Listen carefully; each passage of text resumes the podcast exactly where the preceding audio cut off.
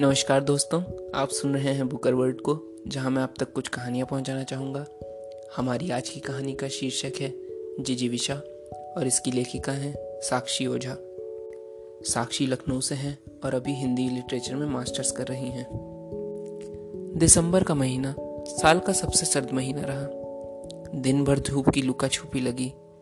मेरे जैसे कई लोग अपने महँगे, गर्म कपड़ों में ऊनी स्वेटर, दस्ताने पहने ठंड के बढ़ने का एहसास कराते मिले।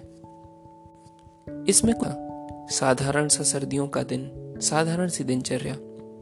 इसी दिनचर्या को पूरा करते, घर लौटते वक्त शाम के तीन या चार बज रहे होंगे।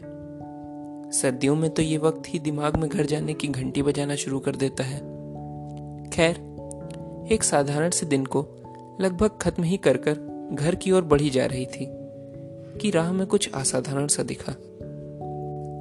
घर शहर के इलाके से दूर व किनारे पर होने के कारण वहाँ शाम को गाँव सा ही शांत व निश्चल लगता है।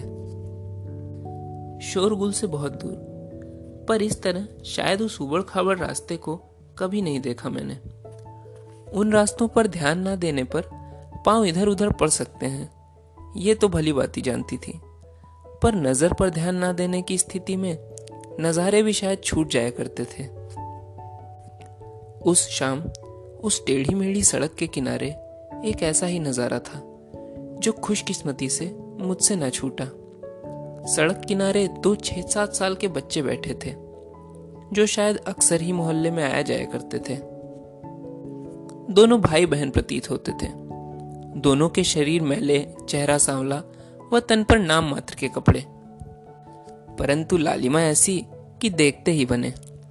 वह बच्ची अपने भाई के साथ बाद में पूछने पर लगा कि वह भाई ही था। कूड़े में से अपने काम की चीज़ें निकालकर जुटाने में व्यस्त थी। पर उसकी मुस्कान से लगता, मानो वह कितनी ही सुखी है।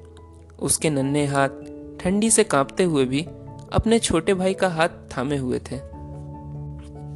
वह वैसी हँसी ठिठोलिया करते, जैसे कोई भी अन्य भाई बहन वह नज़ारा न जाने क्यों जहन में बैठ सा गया और हज़ारों सवाल खड़े कर गया। मैं खुद उस दिन किसी चीज़ से व्यथित हो आ रही थी। पर ये नन्हे जी, इन्हें भी आशा होगी कि इनके तन पर गर्म कपड़े हों, पैरों में जूते हों, खाने को पेट भर भोजन हो। बेशक इन सब की लालसा इन्हें होगी, पर चेहरे की मुस्कान, भावनाओं की गर्माहट, ऐसी कि वर्षों में कहीं न देखने मिली। मूलभूत आवश्यकताएँ तक पूरी ना हो पाने की भी अवस्था में कैसे दोनों मिलकर थैलियाँ बटोरते, हँसते गाते, लड़ते झगड़ते साथ साथ चलते हैं?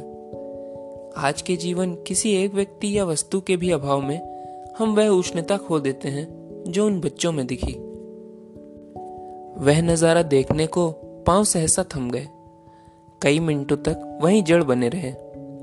कुछ देर बाद दोनों नन्हे जीवन अपना अपना झोला उठा, किसी और मंजिल की ओर बढ़ गए और मैं इस प्रश्न के साथ अपने गंतव्य की तरफ़ बढ़ चली कि आखिर वह कौन सी भावनाएँ ईश्वर इनके मन में पिरोता है, जो समय के साथ हम खोते चले जाते हैं।